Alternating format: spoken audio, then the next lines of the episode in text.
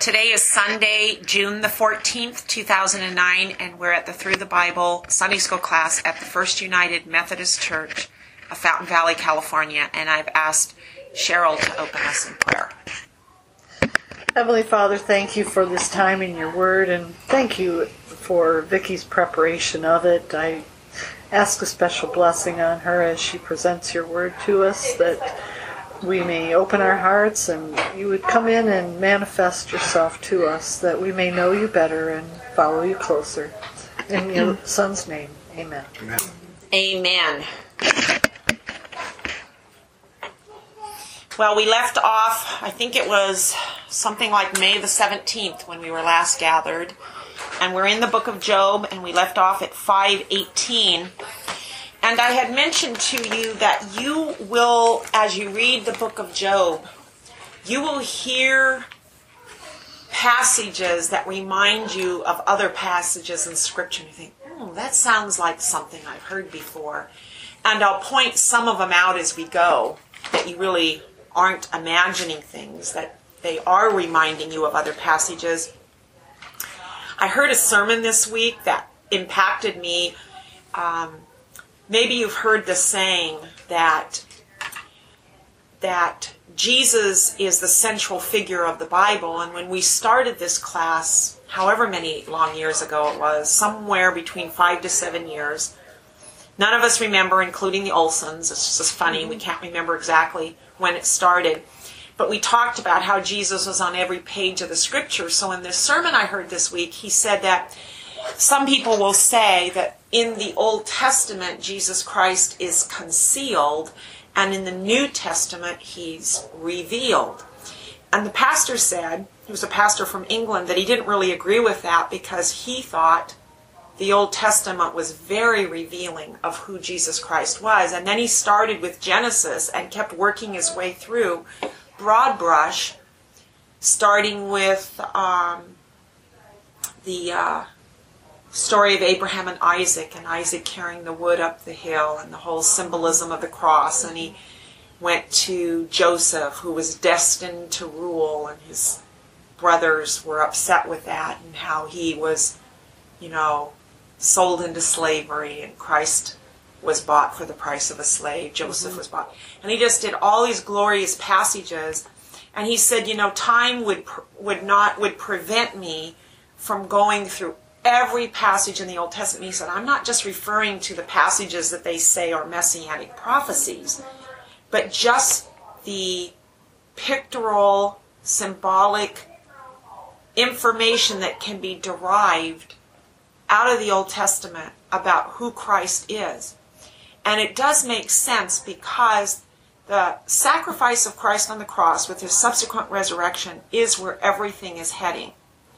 That is the story of our salvation. And um, the book of Job gives understanding of Christ's sufferings and how we will be called to suffer, and sometimes what will seem like senselessly and without reason. And then I began to think more about Job's comforters because the Lord Jesus had no comforters either. In fact, in his hour of worst distress and arrest, they all fled and left him, the New Testament says.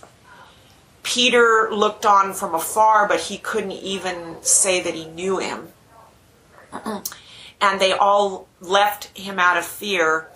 And you know, Job started very hopeful. He's, he's three friends of his, uh, Eliphaz, Bildad, and Zophar, came to him. They sat with him in the dust where he was, scrape, scraping himself with the potsherd, the, the broken pottery.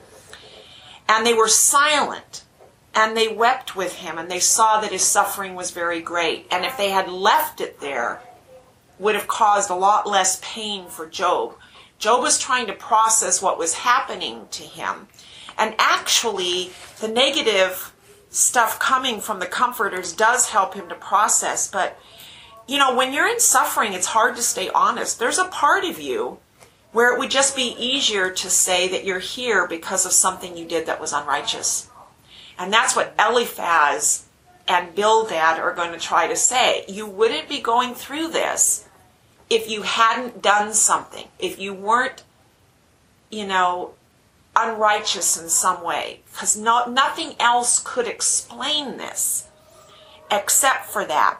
So I'll get into the passages as I do, and then I'll uh, I'll share a little bit things that Oswald Chambers said about these passages. So in chapter five, we're just almost to the end of the first speech of Eliphaz. And we were at chapter 18 where he says, For he wounds, but he binds up. He shatters, but his hands heal. And when I left you last week, I told you that that passage comes right out of Hosea 6. And you don't have to turn there, but Hosea says at 6 1, Come, let us return to the Lord, for he has torn us that he may heal us. He has struck us down and he will bind us up. After two days, he will revive us.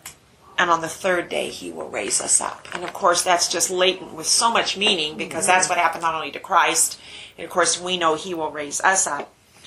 So, for he wounds, and I guess I would say that Job is written before Hosea, so did Hosea get it out of Job?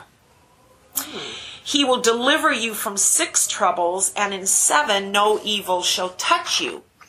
And if that is reminding you of some other passage, that comes from. Can't find my own notes. No, I wrote that one down though.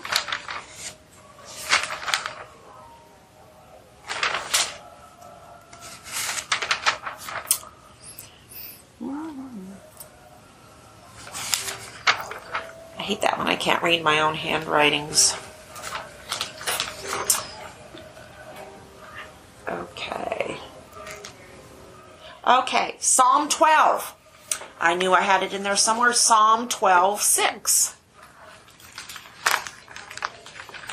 And Psalm 12 says, I couldn't remember if I'd shared some of this because we didn't have such a long time the last time we were together.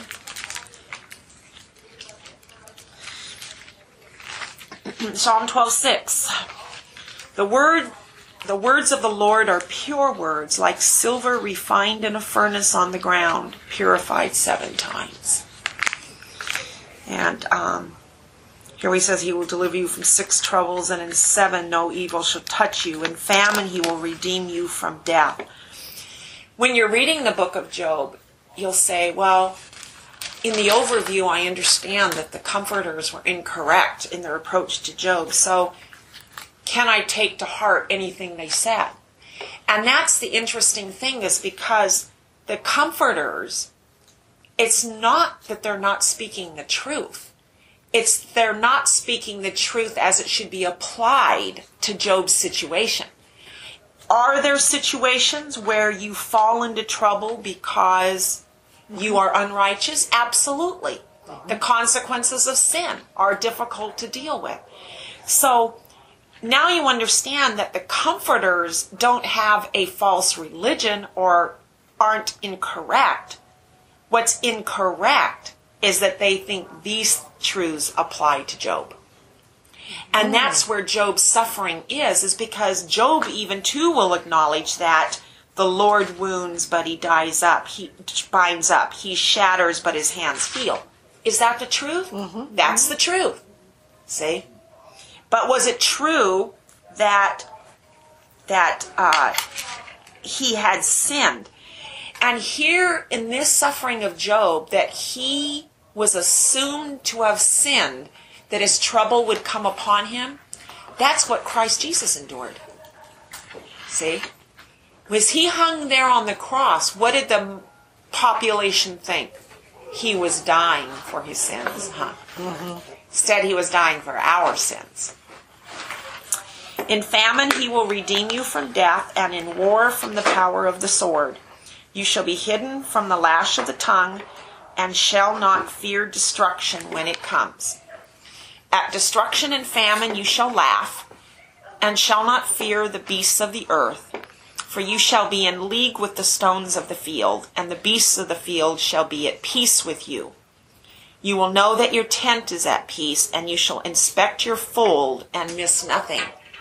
These were painful words because Job didn't have any fold left. Remember, all his animals and all his livestock had been destroyed already prior to this chapter.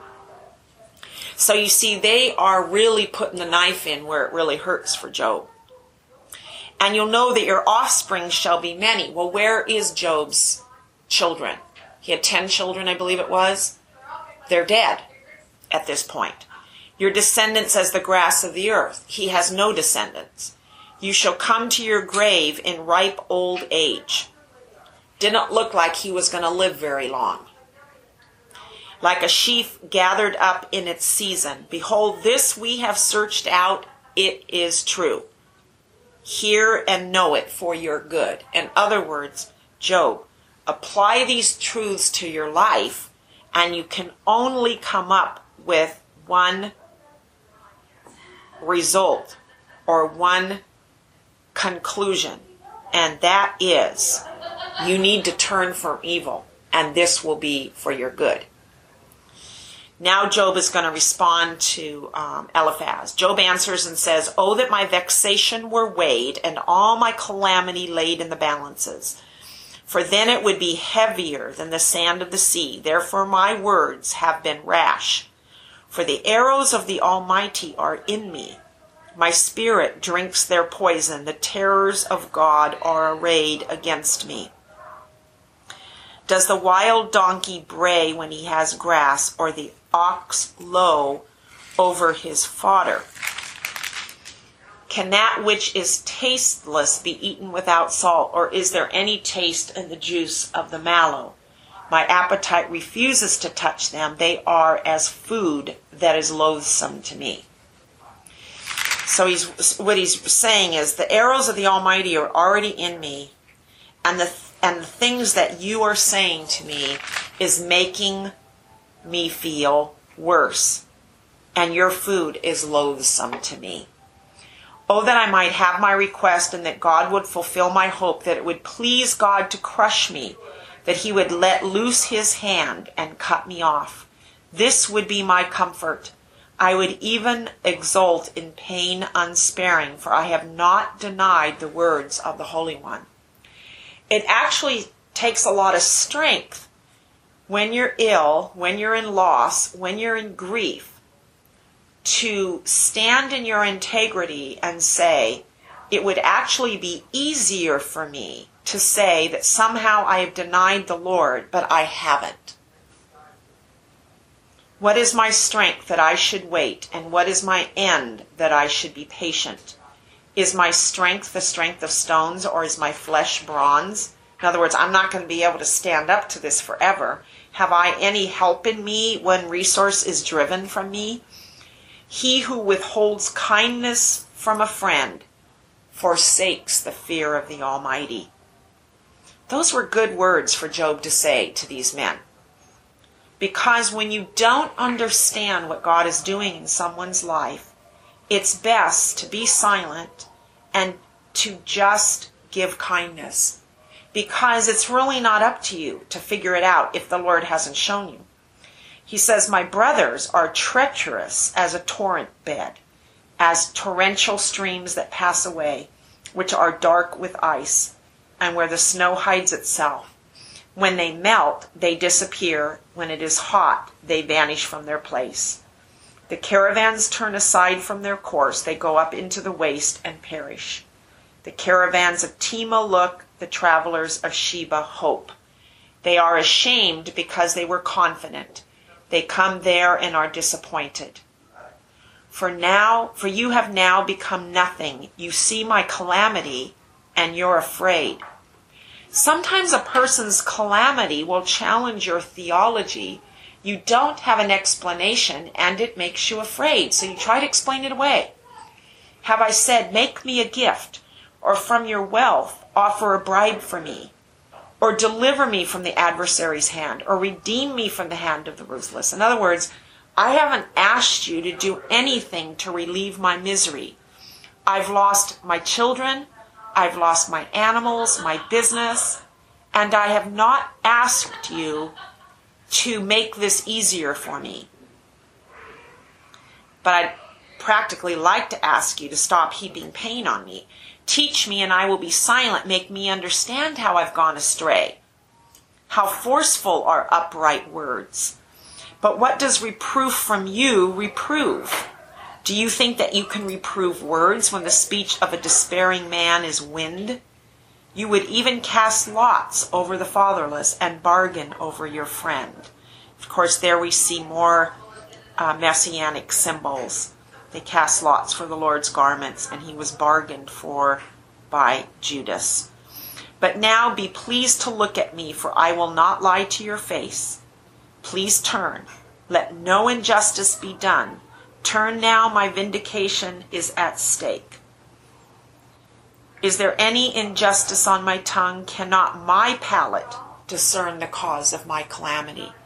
In other words, I have sought God, and I do not believe that it is from unrighteousness or sin in me that all this calamity has come upon me. Wouldn't God be showing me if that was the truth? Now, in Oswald Chambers' book on uh, on Job, he discusses um, Eliphaz here, and he, ta- he says that Eliphaz is a pedagogue of priggishness. I didn't know that word priggishness. We know Oswald Chambers is a Brit. So I had to look up priggishness, and, and the dictionary said that priggishness, priggishness, a prig, is an annoying person who thinks they know everything about what's right and what's wrong. That's my definition of prig. Yeah. And uh, it says um, Eliphaz is not only certain what God will do, but he asserts that what Job is going through is chastisement at the hand of God. But chastisement is a much lesser thing than the real problem of Job's life. The chief ingredient in chastening is that it is meant to develop us and is a means of expression. The greatest element in the suffering of Job was not chastisement, but the supernatural preface to his story, which he knew nothing, which was about the conversation that God had with Satan. If Eliphaz is right, his evidence would, would prove that Job was a hypocrite. His attitude is that of a pedagogue of priggishness.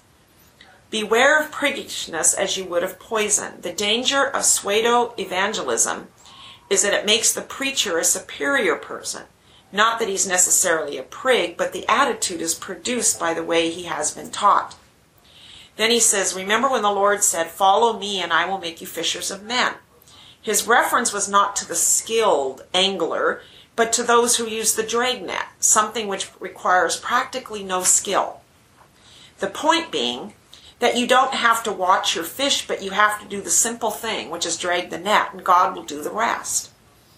So he said, that, you know, in the noble view is that God does the work. So he says here, um, this about this pseudo form of uh, of evangelism. He said he quotes an English biologist and teacher named Huxley, who said, "I object to Christians. They know too much about God. Eliphaz can tell Job everything about God." But when we come to the facts of the case, we find that the man who is criticizing Job is not fit to sit down beside him. Eliphaz was in a much better condition at the beginning when he did not open his mouth. Then, then he was not a prig, but a man facing facts which had no explanation as yet. In the study of the book of Job, is making us reverent with what we don't understand and we are gaining insight. There is suffering before which you cannot say a word. You cannot preach the gospel of temperament. All you can do is remain dumb and leave room for God to do as he likes. God is greater. He says the theology is a great thing. So is man's creed. But God is greater than either. And the next thing, the next greatest thing is my relationship to him. So, um, Job will now continue in chapter 7, still responding to this speech of, of Eliphaz. Has not man a hard service on earth, and are not his days like the days of a hired hand? Like a slave who longs for the shadow, and like a hired hand who looks for his wages. So I am allotted months of emptiness, and nights of misery are apportioned to me. When I lie down, I say, When shall I arise? But the night is long, and I am full of tossing till the dawn. My flesh is clothed with worms and dirt. My skin hardens, then breaks out afresh. My days are swifter than a weaver's shuttle and come to their end without hope. And of course, as I was reading all this, I was thinking again of the sufferings of Christ. And some of these things are mirrored if you read Psalm 22, which talks a lot about the suffering of Christ, which is a psalm of David. But in 22 6 it says, But I am a worm and not a man scorned by mankind and despised by the people. All who see me mock me, they make mouths at me, they wag their heads. He trusts in the Lord, let him deliver him. Let him rescue him, for he delights in him. He talks about it, verse 16 dogs encompass me, evildoers encircle me. Um, so, um, so like Job, let's see verse 7 it's chapter 7 remember that my life is a breath. My eye will never see again see good. The eye of him who sees me will behold me no more. While your eyes are on me i shall be gone. As the cloud fades and vanishes so he who goes down to sheol does not come up. He returns no more to his house nor does his place know him any more therefore i will not restrain my mouth. I will speak in the anguish of my spirit I will complain in the bitterness of my soul. Am I the sea or a sea monster that you set a guard over me? When I say my bed will comfort me, my couch will ease my complaint. Then you scare me with dreams and terrify me with visions. So I would choose strangling and death rather than my bones. I loathe my life and I would not live forever. Leave me alone, for my days are a breath. What is man that you make so much of him and that you set your heart on him? Visit him every morning and test him every moment. That comes right from Psalm 8, or Psalm 8 comes right here because Job is maybe possibly the earliest book of the Bible. But um, at Psalm 8, at verse 4, what is man that you are mindful of him, and the Son of Man that you care for him? Now we know that David read the book of Job. You have made him a little lower than the heavenly beings and crowned him with glory and honor. What is man that you make so much of him and that you set your heart on him? Visit him every morning and test him every moment. How long will you not look away from me, nor leave me alone till I swallow my spit? You know, that's what Christ did too. If I sin, what do I do to you? Because they wouldn't give him anything to drink. You watcher of mankind. Why have you made me your mark? Why have I become a burden to you? Why do you not pardon my transgressions and take away my iniquity? For now I shall lie in the earth. You will seek me, but I shall not be. I had all these various passages marked, but I'll end there since we're out of time. At John 16, Jesus said, A little while and you will see me no longer, and again a little while and you will see me. Then his disciples said to one another, What is this that he says to us? A little while, and you will not see me, and again a little while, you will see me because I'm going to the Father. What does he mean? We don't know what he's talking about. Jesus knew that they wanted to ask him, so he said to them, Is this what you are asking yourselves? What I meant by that saying, A little while, and you will not see me, and again a little while, and you will see me? Truly I say to you, you will weep and lament, but the world will rejoice. You will be sorrowful, but your sorrow will be turned into joy. He You have sorrow now, but I will see you again, and your hearts will rejoice, and no one will take your joy from you. So the book of Job is actually a very, very deep book, and I think as we read it, we should think of the sufferings of Christ, his separation from the Father, bearing up under the iniquity, and he had done no wrong. And because he had done no wrong, was why he was the perfect sacrifice. So um, I think we will end there. And I'm going to ask you, Bill, if you'll close us in prayer. Our Father, we thank Thee today for this reading of Thy Word and Thy understanding of it. Father, be with us as we go forth to, into life and help us to live in Thy name. In Thy name we ask. Amen. Thank you.